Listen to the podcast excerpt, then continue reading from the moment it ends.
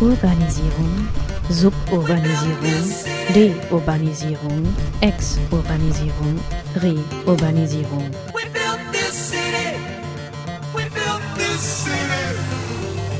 Reurbanisierung. Und seit die Stadt.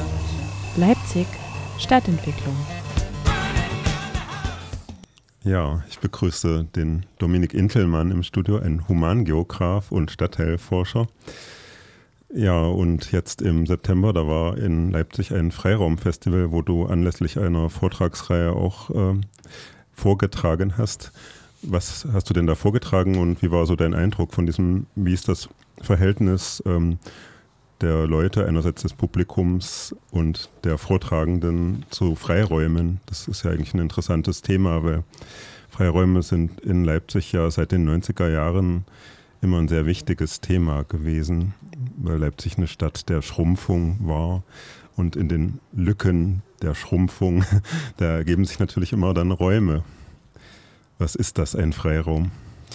Ja, also ich habe im Rahmen dieses Freiraumfestivals ähm, referiert zu dem Thema historische Genese und politische Ökonomie von Freiraum, Freiräumen in Ostdeutschland. So war der Titel. Äh, mich hat es äh, interessiert, in dem Rahmen zu referieren, weil ich den Eindruck hatte, dieses Freiraumfestival ist, zum, äh, ist zunächst erstmal äh, kein Theoriefestival, ist also kein, wenn man so will, kein linkes oder kritisches Festival, sondern ähm, fokussiert zunächst erstmal auf diesen Freiraumbegriff den, äh, als ich mir das dann so angeschaut habe, das Programm, da ging es halt viel darum, ähm, wie, wie zum Beispiel äh, die Freiräume als Möglichkeitsräume betrachtet werden, die Formen äh, von Stadtwahrnehmung, also wie kann man mittels zum Beispiel Deriv, also das ist auch eine äh, Methode, die dort im Rahmen angewandt wurde, wie kann man mittels äh, so, solcher, ähm, sage ich mal, ähm, Spaziergang, Spaziergänge durch Stadtteile, Stadt wahrnehmen und ähm, den Freiraum als eine Grundlage von selbstbestimmten Handeln ähm, wieder entdecken bzw. sich aneignen. Da ging es auch darum, Safe Space schützende Funktion von Freiräumen, also inwieweit so ein ähm, Stadtteil, den man vielleicht als Freiraum sich aneignen konnte oder Teile dieses Stadtteils, inwieweit das eben auch als Safe Space, als Schutzraum fungieren kann. Mhm. Ich äh, habe ähm, in meinem Referat jedoch äh, bin ich quasi einen anderen Weg gegangen. Ich habe mir jetzt nicht so äh, angeschaut, wie äh, inwieweit äh, so ein Stadtteil ähm, aus so einer kulturellen Perspektive angeeignet werden kann oder beziehungsweise welche Probleme daraus entstehen, sondern ich habe mir zumindest äh, erstmal grundlegend angeschaut, wie sind diese Freiräume insbesondere in Ostdeutschland, in einer Stadt wie Leipzig entstanden mhm. ähm, und äh, welche Funktionen haben sie eigentlich. In der Hinsicht ist zunächst erstmal festzustellen, dass, äh, wie wir ja alle wissen, dass nach der Wiedervereinigung 80 bis 90 Prozent der Industrien zusammengebrochen sind. Mhm. Und dann ähm, im Laufe der 90er Jahre ein immer größerer Wohnungsleerstand auch entstand. Mhm. Und ähm, wenn man sich genauer anschaut, wie dieser, diese Deindustrialisierung und dieser äh, Leerstand entstand, nämlich aus politischen ähm, ja, Richtungsentscheidungen während des Wiedervereinigungsprozesses, dann bekommt man ziemlich schnell ein Gefühl davon, dass das alles kein Zufall ist und dass diese rauschhafte Aneignung, die dann äh, ungefähr zehn Jahre später dann ähm, sich vollzog, also äh, ungefähr ab dem Jahr 2004, 2005, kann er auch noch drauf eingehen, äh, was da so die Wegmarken sind, ähm, dass diese rauschhafte, kulturelle, ästhetisierte Aneignung ähm, sich eigentlich relativ blind gegenüber den Ursachen dieser, dieser Freiraumproduktion sich mhm. zunächst erstmal positionierte. Es war ja ein tiefgreifender Strukturwandel, vielleicht auch wie wir den vielleicht auch im Ruhrgebiet oder in ähnlichen deindustrialisierten Regionen beobachten können, dass dann ehemalige Industrien halt in Kulturräume, äh, weil eben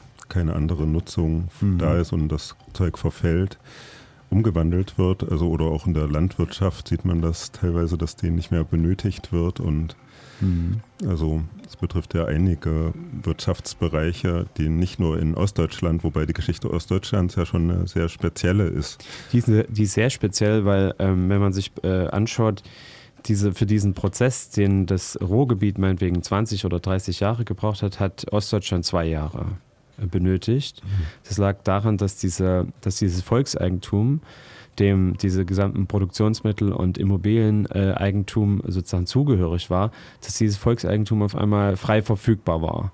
Man hat sich das ähm, aus der sage ich mal, aus einer äh, Kapitalperspektive angeeignet und dann zunächst erstmal aus bestimmten Rationalitäten heraus abgewickelt. Also diese Deindustrialisierung folgte zu Teilen schon einer gewissen Rationalität, nämlich zum Beispiel eine Konkurrenzsituation zu vermeiden, also die potenziellen Konkurrenten aus Ostdeutschland aufzukaufen und abzuwickeln, hm. beziehungsweise eben äh, in verminderter Weise eine Produktion weiterzuführen, aber eben dann als ein ausgelagerter äh, Billiglohnstandort, an dem halt Experimente möglich sind. Hm. Und das, äh, diese äh, ökonomische Funktion hat Ostdeutschland eigentlich bis heute. Hm. Dass aber nichtsdestoweniger äh, in so einem großen Ausmaß eine Deindustrialisierung äh, stattfand, das hat, glaube ich, aus politischer Perspektive niemand gewollt. Denn was damit verbunden war, nämlich eine ähm, massenhafte ähm, äh, Absicherung einer äh, überflüssig gewordenen ähm, Arbeitsbevölkerung, das war ein unglaublich teurer Vorgang, der erst jetzt über, über in den 25-jährigen Abstand eigentlich sich wieder wenn man so will, einfügt in eine neue Form einer politischen, politisch, politökonomischen Rationalität. Also jetzt kann man, die, kann man die Früchte ernten, die man damals mit viel ABM, mit vielen Frühverrentungen eigentlich äh, ausgesät hat. Jetzt hat man auf einmal hier eine doch sehr willige, experimentierfreudige Bevölkerungsschicht, mhm. die sich eben auch für die Arbeitsmarktexperimente, die wir jetzt gerade auch erleben, seit vielen, mhm. seit zwölf Jahren, seit, seit Hartz IV, die dafür eben auch bereitsteht. Also in den 90er Jahren, da war das ja auch so, es gab dann einerseits soziale Proteste unter den Menschen eben, die da beschäftigt waren in den Betrieben. Andererseits ist da eine arbeitslose Jugend auch herangewachsen, die entweder migriert ist in den Westen oder eben dieses, eben diese Freiräume dann auch äh, begrüßt hat, weil man sich darin natürlich auch einrichten kann in dieser sozial sehr prekären Situation. Das ist ja so ein Nährboden für Künstler, die verarmten Künstler, die dann aber froh sind über die, diese am Anfang ja auch wilden Freiräume, also besetzte Häuser. Das hat natürlich die jungen Leute vielleicht auch äh, begeistert für diese Idee.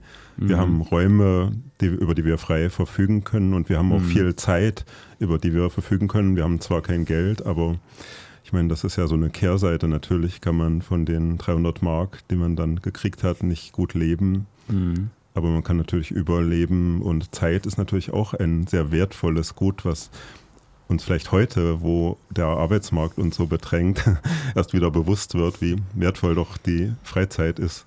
Ganz persönlich bedrängt uns der Arbeitsmarkt, ja.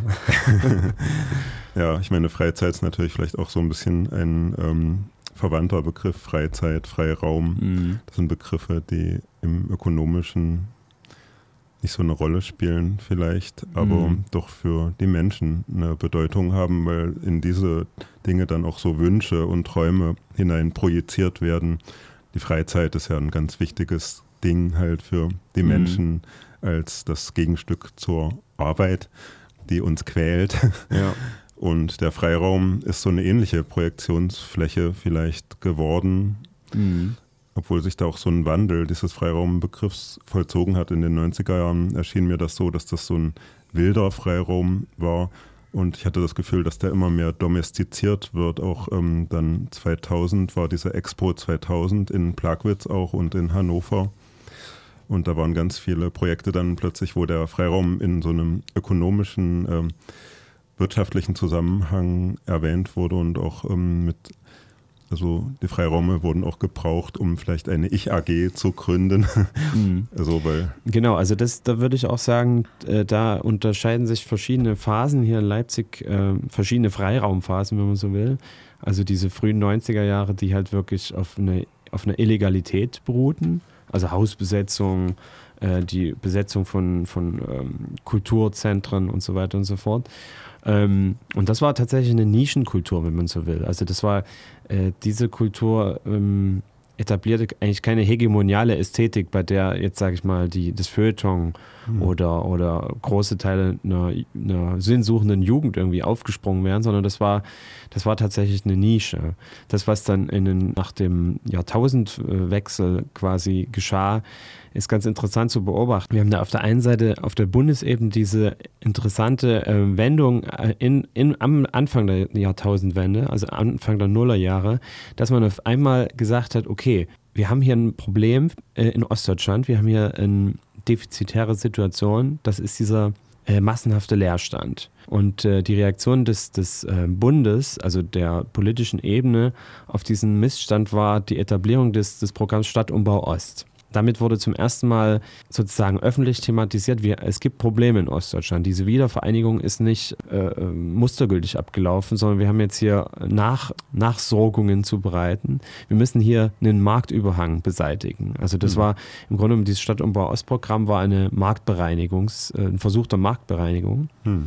Gleichzeitig entwickelte sich aber auch ein Diskurs, da ging es ähm, um die Möglichkeitsräume, die Ostdeutschland jetzt bietet. Also in diesen frei gewordenen gewordenen Industrien, in diesen frei gewordenen Immobilien könnten ja Experimente stattfinden. Wolfgang Engler war da auch ganz vorn dabei und Wolfgang Kiel, diese, ähm, also Wolfgang Kiel als Architekturkritiker und Wolfgang Engler als, wenn man so will, Soziologe, Gesellschaftswissenschaftler, die davon halt sprachen, dass es in Ostdeutschland ähm, jetzt die Möglichkeit bestünde, mit dieser umbruchserfahrenen ostdeutschen Bevölkerung äh, Experimente zu wagen und in eine neue Zeit nach der Arbeitsgesellschaft aufzubrechen. Und das muss man sich vor Augen halten, dass es also diese zwei Strömungen gab. Auf, einem, auf der einen Seite diese Bundesebene, die äh, thematisiert hat, wir haben hier ein Problem in Ostdeutschland und das aber eigentlich lösen wollte mit der, mit der Beseitigung dieser, sage ich mal, äh, überhängenden Produktionsmittel und Immobilien. Und auf der anderen Seite eine Bewegung, die halt sagte, wir müssen uns diese überhängenden äh, Immobilien jetzt aneignen, weil mhm. das sind die Räume, in denen wir das Experiment wagen können, äh, mit dem wir dann letztlich die Gesellschaft als Ganzes verändern können. Mhm. Das kam gleichzeitig und ich würde sagen, das war, kam, war nicht zufällig so.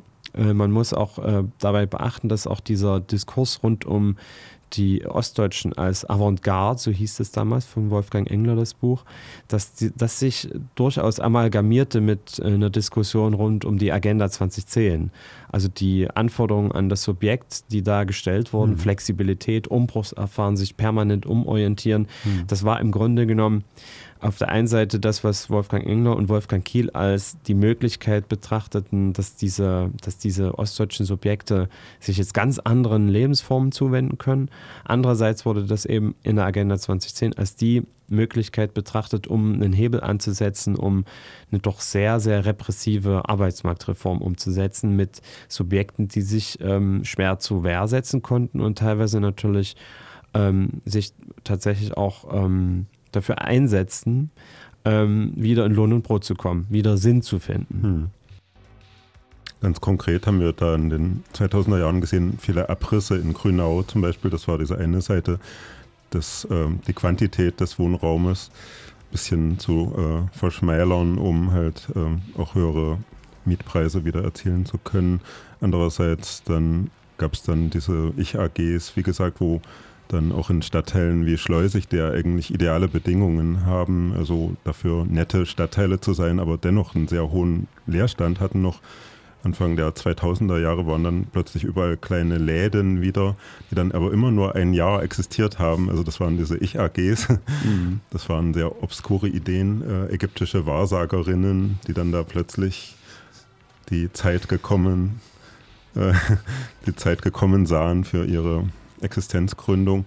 Und teilweise hat das natürlich auch sich mit den Subkulturen, die früher diese wilden ähm, Freiräume gesucht hatten, überschnitten. Dann gab es plötzlich kleine Plattenläden oder ich weiß gar nicht mehr, was so die ersten Überschneidungen waren von den Subkulturen, die sich ja auch immer darin gewähnt hatten, halt ähm, quasi marktwirtschaftskritisch, kapitalismuskritisch zu den, agieren. Aus den Fahrradwerkst äh, äh, wurden ziemlich schnell auch zum Beispiel Fahrradläden. Das hm. ist zum Beispiel.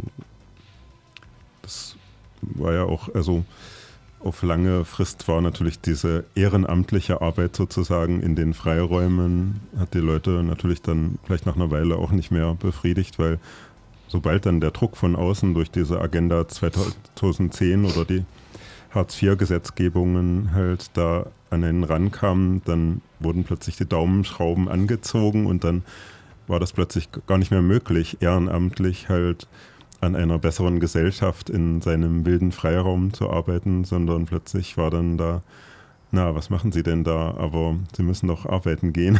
Mhm. da verdienen Sie doch nichts, das hat doch keine Perspektive. Also mhm. Also teilweise hat das sogar dann auch funktioniert, dass in Ich-AGs, aber ich denke, dass von diesen Ich-AGs beinahe doch ein ganz großer Prozentsatz auch gescheitert sind. Das hat aber erstmal so eine Bewegung in genau. reingebracht. Also gescheitert ist tatsächlich viel in Leipzig. Ähm, wir dürfen aber nicht ähm, vergessen, dass dieses Scheitern ja doch integraler Bestandteil von diesem Neuanfang, den wir jetzt erleben, ja eben auch darstellt. Hm. Also dass diese, diese Erfahrungen, die gesammelt wurden in Freiräumen, dass die Erfahrungen, die gesammelt wurden beim Scheitern von Ich-AG-Experimenten, dass das alles eingeflossen ist in das, was wir jetzt zum Beispiel in der Start-up-Szene sehen. Oder ähm, eben das, was wir sehen, wenn wir jetzt ähm, Menschen beobachten, die halt durch das, Arbeits durch das Arbeitsmarkt gedrängt halt äh, sich in Experimente stürzen. Also ich denke, ähm, das gibt da auf jeden Fall einen Zusammenhang. Und wir müssen auch betrachten, dass diese Binnenmigration, also ich würde sagen, dass es in den 2000er Jahren in Leipzig gab es so eine Art, wenn man so will, Traumphase, so würde ich das bezeichnen. In der Hinsicht, dass dass es viele Menschen äh, gab, die äh, nach Leipzig explizit gekommen sind, um hier bestimmten ähm, Träumen zu folgen. Mhm. Und das war auf der einen Seite war das eigentlich so das Versprechen eines äh, Zeitwohlstands. Wenn du nach Leipzig kommst, kannst du deine Arbeitszeit an, kannst du deine Arbeitszeit reduzieren. Du musst weniger arbeiten. Du kannst aufgrund der niedrigeren Mieten und Lebenshaltungskosten musst du äh, weniger sozusagen dem Reproduktionsprozess ähm, zur Verfügung stehen, sondern kannst dich halt anderen Dingen widmen, anderen Lebensformen. Das war auf der anderen Seite auch das Versprechen, du kannst diese Stadt mitgestalten. Also du kannst ähm, dich selber erleben als Gestalter deiner direkten Umwelt. Hm. Und ähm, und du kannst natürlich Lebensformen annehmen, die du in anderen Städten, äh, in, der du, in denen du eingezwängt bist in Arbeitsprozesse und sonstige Zwänge. Diesen ähm, Lebensformen kannst du in Leipzig folgen. Und ich glaube, also das, was dann später ab 2010 unter dem Titel, Titel Leipzig ähm, äh, in die Öffentlichkeit drang, ähm, hatte viel damit zu tun, dass sich doch sehr, sehr viele Menschen gerade ab 2010 nach Leipzig aufmachten, um diesem Versprechen zu folgen. Natürlich nicht allen. Es gab gleichzeitig eine Reindustrialisierung.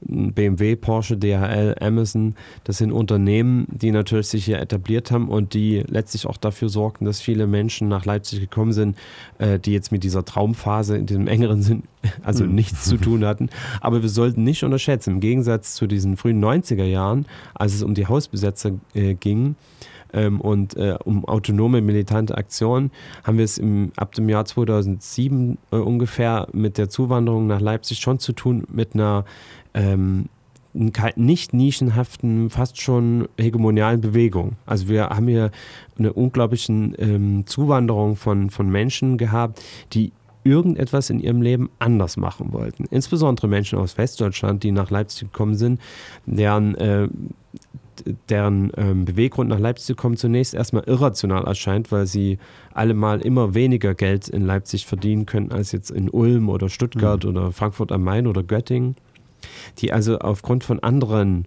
ähm, wenn man so will, anderen Faktoren nach Leipzig gekommen sind. Das hatte vielleicht ein bisschen die Ausstrahlung wie äh, Westberlin, Kreuzberg, ja. ähm, Friedrichshain äh, also eine quasi popkulturelle Ausstrahlung mit dem, wo äh, Versprechen immaterieller Art dran geknüpft waren ja. vielleicht. Also dass man zum Beispiel da ähm, ein Hipster sein kann in Leipzig, was vielleicht attraktiver ist als ein Hipster in Halle an der Saale oder ein Hipster in Bitterfeld. Ja, in erster Linie ist man natürlich nicht allein hier. Ja, stimmt. Und äh, der, die, die, äh, die Parallelität zu West-Berlin finde ich ganz gut, weil nach West-Berlin sind ja viele Menschen gekommen, um dem Wehrdienst äh, zu entgehen. Hm.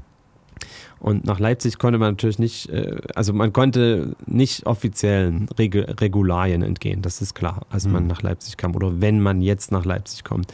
Aber man kann eben, wie gesagt, ähm, diesen wenn man so will, diesen Versprechen von weniger Arbeit müssen. Man, man kann bestimmten anderen Dingen, die in anderen Städten gelten, kann man hier entkommen und ist trotzdem nicht allein. Sicherlich könnte man das auch in Halle oder in Chemnitz tun, aber ähm, ich glaube, was, was Leipzig so attraktiv macht, ist die Suggestion von ähm, Resonanz. Also, dass man mhm. mit dem, was man hier tut, ähm, in gewisser Weise auch Menschen erreicht äh, und sich ähm, zu Kollektiven zusammenschließen kann. Also, dass man Resonanz erzeugt, dass man im, in, äh, im eigentlichen Sinne das Gefühl gewinnen kann, ähm, tatsächlich irgendwas zu bewegen, zu verändern. Hm.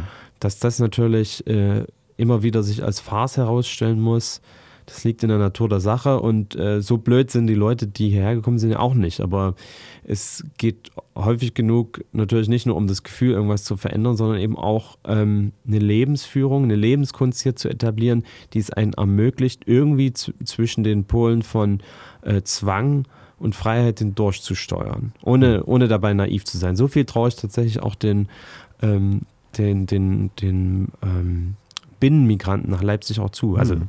Nicht, nicht, dass ich jetzt hier in der Position wäre, irgendjemandem was zuzutrauen. Aber ich würde wirklich sagen, das ist kein, keine naive äh, Binnenmigration gewesen, sondern die ging äh, von der Grundlage aus, dass man sich hier trotzdem noch im Kapitalismus befindet. Nichtsdestoweniger ist das Leben in Leipzig aus vielen Perspektiven äh, vielversprechender und vielleicht weniger repressiv als anderswo.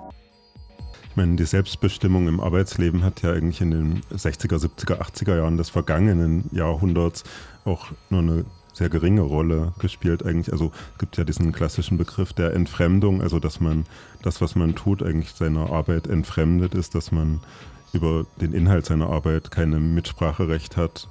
Und das wurde ja so ein bisschen suggeriert, dass äh, das eben in diesen neuen Arbeitsverhältnissen möglich ist Wobei ich denke, meine Erfahrung ist, dass viele dann gemerkt haben, dass es dann ihre schöne Idee trotzdem am Markt scheitert oder sie dann plötzlich doch nur ein Produkt herstellen, ein kulturelles Produkt vielleicht, was dennoch äh, Bedingungen unterworfen ist, die sie selber dann gar nicht mehr steuern können. Also dass sie plötzlich sich in einer Situation wiedergefunden haben, wo sie selber dann diesen Druck auf sie spüren und den dann auch weitergeben müssen in ihrer vielleicht das ist diese alte Hippie-Idee der solidarischen äh, kleinen Betriebe, kleine Druckereien, die ja in den 70er Jahren aus den, der 68er-Bewegung heraus entstanden sind, von denen ja auch gar nicht so viele so richtig überlebt haben.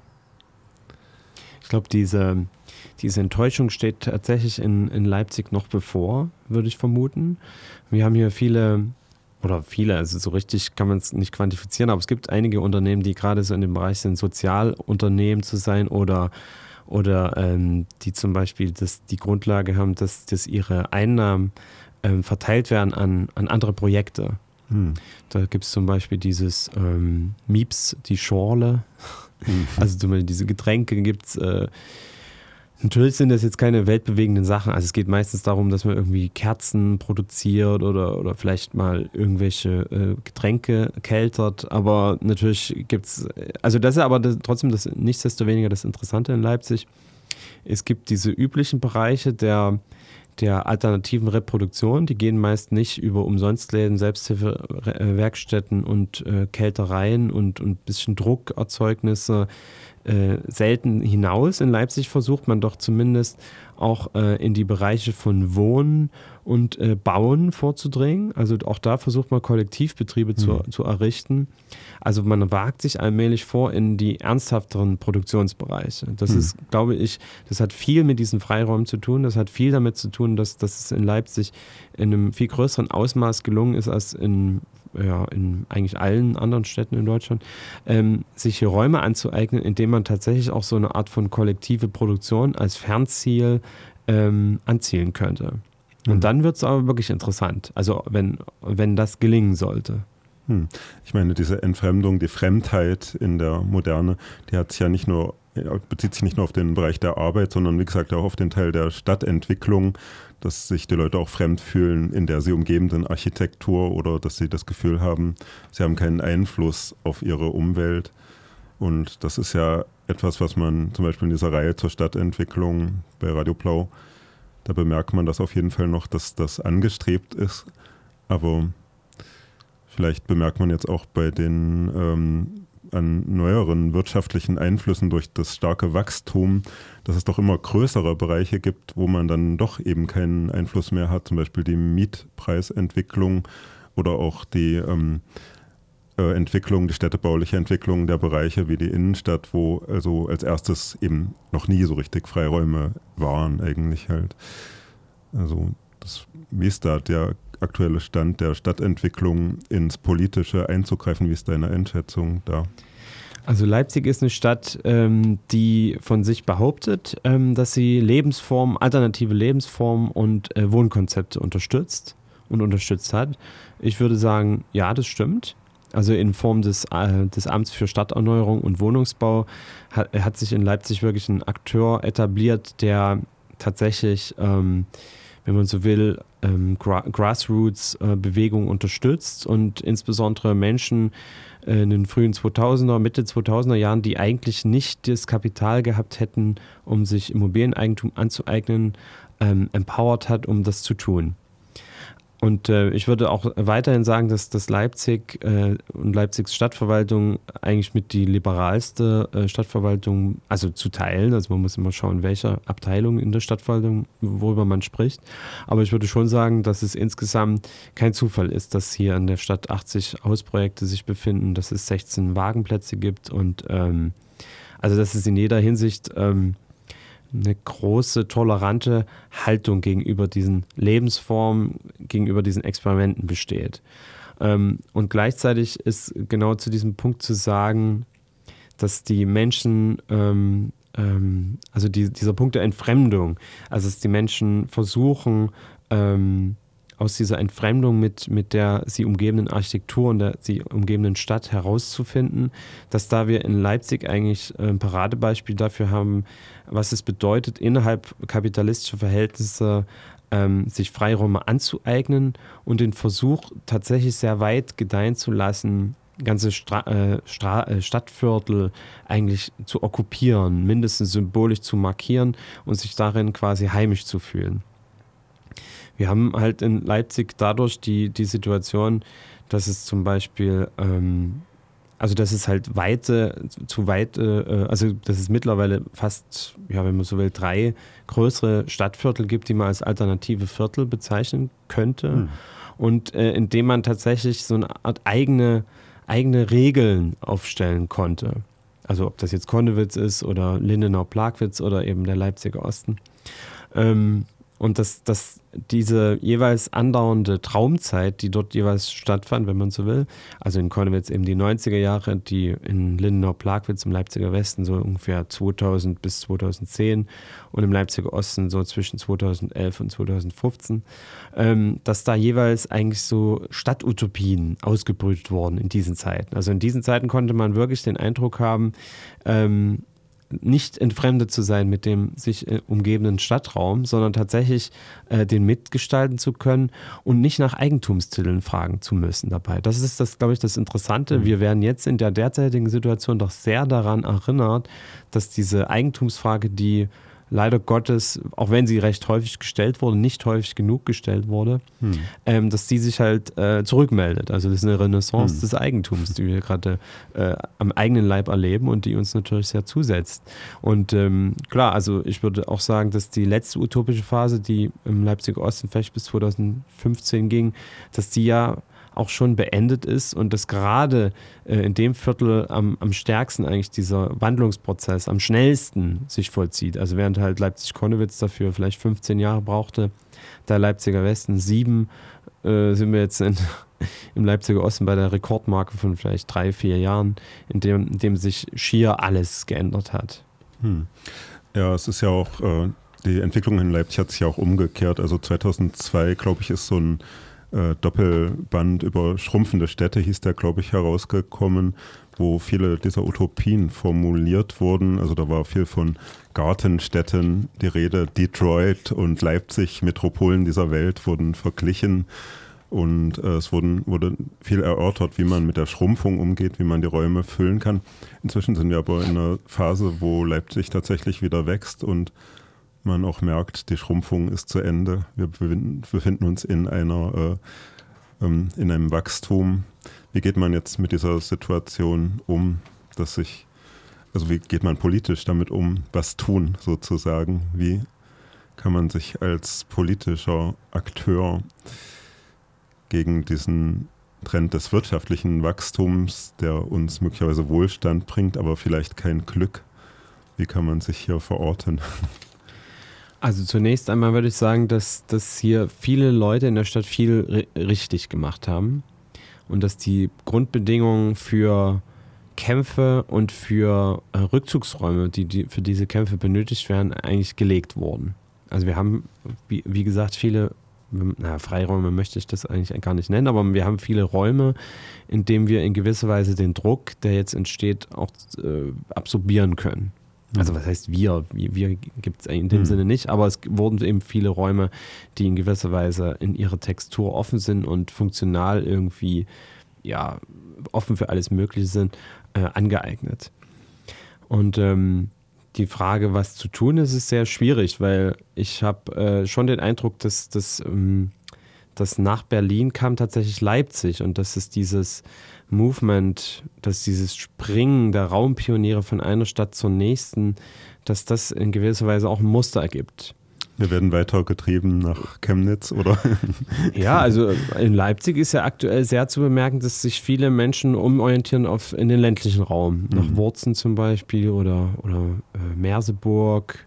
Also rund in diesen eigentlich sehr ausgedörrten, äh, es ist gar kein Speckgürtel. Das ist ja das Interessante an Leipzig, wenn man es mit Berlin vergleicht. Das Leipziger Umland ist noch sehr, sehr mhm. dünn besiedelt. Es gibt noch sehr viele Leerstände und es sind im Grunde genommen Expansionsräume für, für sage ich mal, Leben, äh, für, für Wohnutopien, die jetzt aber natürlich nicht so sehr verknüpft sind mit der Urbanität. Und ich glaube, deswegen äh, wird eigentlich kein großer Druck da ähm, absorbiert werden können, weil die meisten, die nach Leipzig gekommen sind, sind ja nicht hergekommen, um äh, rurale Wohnutopien irgendwie auszuprobieren, hm. sondern hier in dieser Stadt sich zu Banden zusammenzuschließen. Hm. Ja, ich meine, aus der offiziellen Politik gibt es jetzt auch diese ähm, Idee, eben den sozialen Wohnungsbau zu fördern als Reaktion auf die auf das Steigen von Mieten, das man inzwischen auch in Leipzig bemerkt. Allerdings habe ich da so persönlich das Problem, will ich wirklich im sozialen Wohnungsbau wohnen? Man hat da immer noch dieses Bild von den ghettoisierten Stadtvierteln so im Kopf. Gibt es da auch alternative Ansätze im sozialen Wohnungsbau oder ist er überhaupt zum Scheitern verurteilt angesichts der Stärke des Marktes?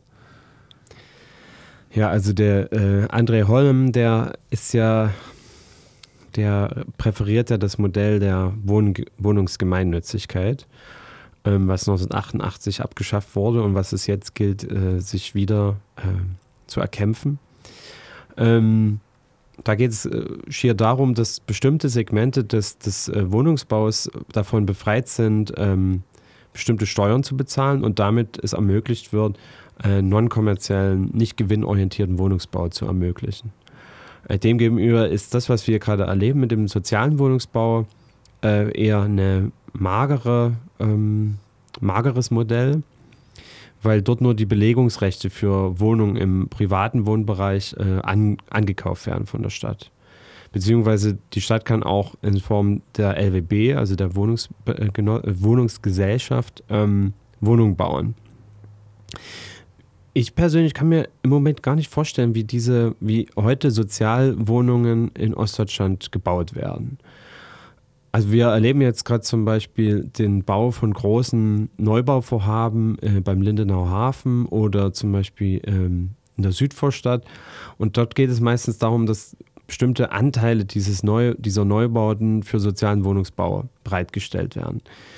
Man versucht also eine Durchmischung ähm, ähm, zu erreichen, also in Neubauprojekte hinein, äh, rechtlich hineinzubekommen, mhm. dass dort 20 bis 30 Prozent sozialer Wohnungsbau stattfindet, mhm. stattfindet. Das heißt also, man hätte nicht diese Ghettoisierung, von der du gerade sprachst, sondern man würde Tür an Tür leben halt mit äh, besser verdienen, denn das sind eigentlich Bau- und äh, Wohnimmobilien, äh, wo eigentlich nur besser Verdienende erstmal hinziehen werden. Hm.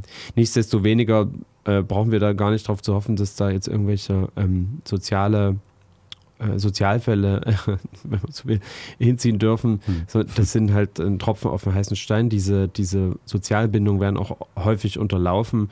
Also ich möchte erstmal die Neubausiedlung sehen, in der tatsächlich 20 bis 30 Prozent sozialer Wohnungsbau stattfindet. Bisher wurde das immer gut unterlaufen. Hm, ja, ich muss auch wahrscheinlich bald aus Schleusig wegziehen.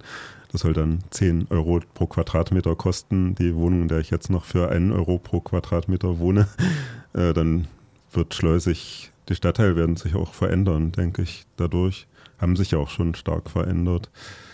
Also ich frage mich, wie stark da die Politik ist. Natürlich hat die Stadt Leipzig eigentlich seit ähm, den 90er Jahren so ein bisschen eine liberale Linie, eine sozial bewusste, auch vermutlich wegen der SPD-Regierung im Vergleich zu anderen Städten zumindest.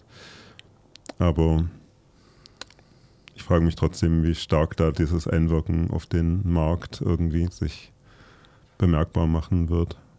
Naja, also die Stadt Leipzig selber ist ja meinetwegen im Gegensatz zur Stadt München, die im Jahr, ich weiß nicht, ich möchte keine falsche Zahl nennen, aber ungefähr 10.000 Sozialwohnungen, Sozialwohnungen selber baut, ist die Stadt Leipzig nicht mal in der Lage, also in, äh, ein bisschen polemisch gesagt, eine Wohnung selber zu bauen, weil das äh, wohnungspolitische Konzept, was wir ähm, im letzten Jahr, ähm, was im letzten Jahr beschlossen wurde, beinhaltete im Grunde genommen nur Beratungsangebote. Mhm. Also meinetwegen das, das ne-, Netzwerk Leipziger Freiheit, was im Sinne einer sozialen Wohnraumversorgung etabliert wurde, ist in erster Linie dazu da, ähm, Immobilieneigentümer zu beraten und letztlich auf Immobilieneigentümer äh, eins, mit Beratungsangeboten einzuwirken, sozialen Wohnraum zu schaffen.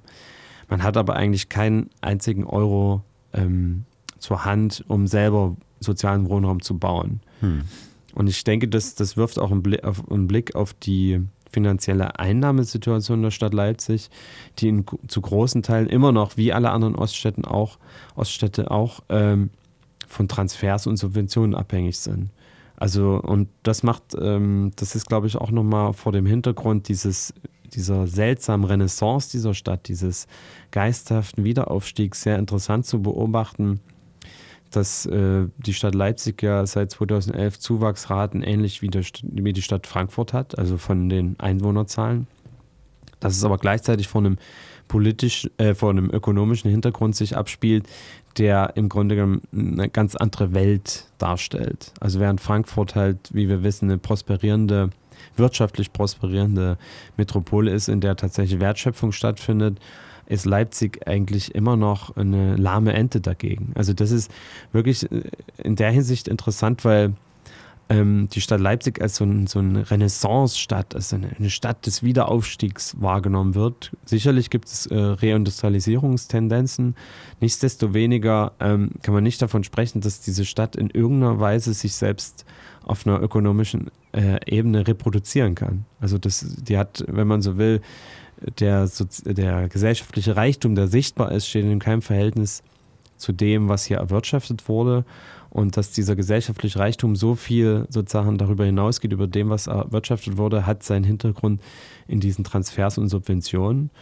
Und ich würde sagen, ein Stück weit ist das Gefühl, also wenn man jetzt sozusagen abgeht von diesen Infrastrukturen, ähm, dieses Gefühl einer Leipziger Freiheit eng damit verknüpft. Dieses Gefühl von weniger arbeiten müssen beruht eben auch darauf, dass diese Transfers, Transferströme immer noch vorhanden sind, dass mhm. ungefähr ein Sechstel unserer Lebensqualität ähm, hier in Leipzig eigentlich durch Transfers erwirtschaftet wird. Mhm.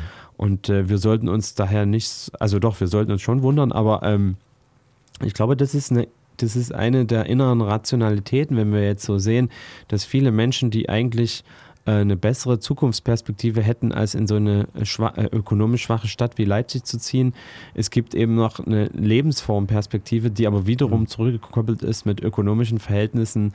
Ähm, und man darf nicht vergessen, dass auch äh, Gefühle wie Freiheit oder, oder das, die wahrgenommene Freiheit mhm. jeweils auch was mit ökonomischen Strukturen zu tun hat, die Freiheit produzieren.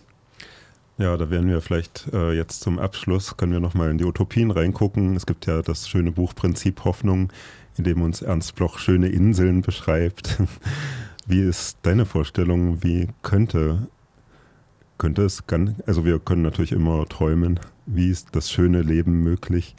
Müssen wir dann auf eine Insel ziehen, wirklich? Ähm, also dafür bin ich jetzt eigentlich nicht zuständig. Aber, das hätte ich auch gesagt. ich fühle mich da. Ähm, ich, also die schöne Insel, ja, die Utopie. Also im Grunde genommen haben wir, haben wir durch, durch unsere Binnenmigration nach Leipzig haben wir eigentlich so eine Insellösung ja geschaffen. Das wissen wir ja irgendwie, lebensweltlich wissen wir, irgendwie gehört Leipzig nicht zu Sachsen. Klar, auch in Leipzig hat es diese 18% AfD, äh, AfD-Wahlentscheidung äh, zur Bundestagswahl gegeben. Nichtsdestoweniger gibt es halt große Teile der Stadt, die frei sind von dem, was wir mit sächsischen Verhältnissen assoziieren. Hm. Und das ist eben auch eine Insellösung, die wir durch unsere ähm, Migrations, jeweilige, hm. jeweilige Migrationsentscheidung hm. ähm, erzeugt haben.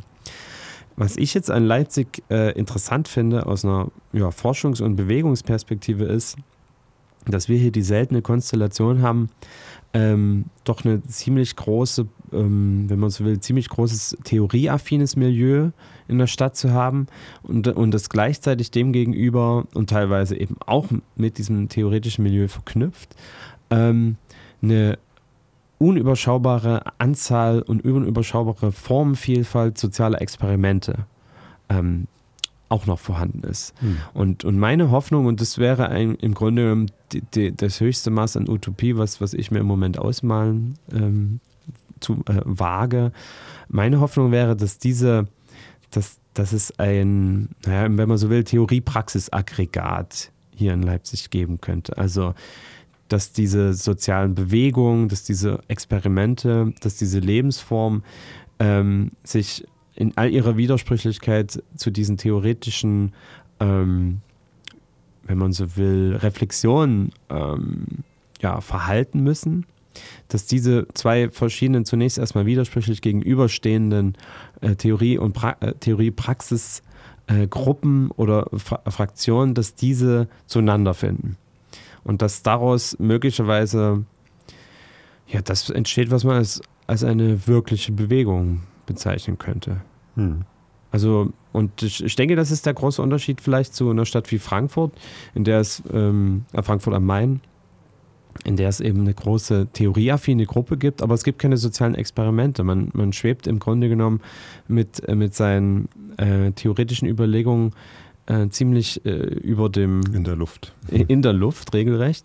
Und äh, es gibt bestimmt auch viele Städte, in der es Freiraumexperimente gibt, aber in dem diese theoretische, ähm, dieses theoretische Milieu nicht vorhanden ist, weshalb die äh, Freiraumexperimente, wenn man so will, in der Luft schweben. Und ich denke, hier findet das zusammen. Es bleibt bisher natürlich unter seinen Möglichkeiten. Es gab mal dieses Heft äh, von, der, von der Interessengemeinschaft Roboterkommunismus, die sich mit der Postwachstumsbewegung auseinandergesetzt hat. Das war ein interessanter, interessanter Versuch, aus einer theoretischen Perspektive auf die sozialen Bewegungen, auf die Praxisbewegung in der Stadt zu reagieren. Und das müsste häufiger stattfinden. Hm. Und dann kommen wir der Utopie näher. Hm. Ja, dann bedanke ich mich schön für das Gespräch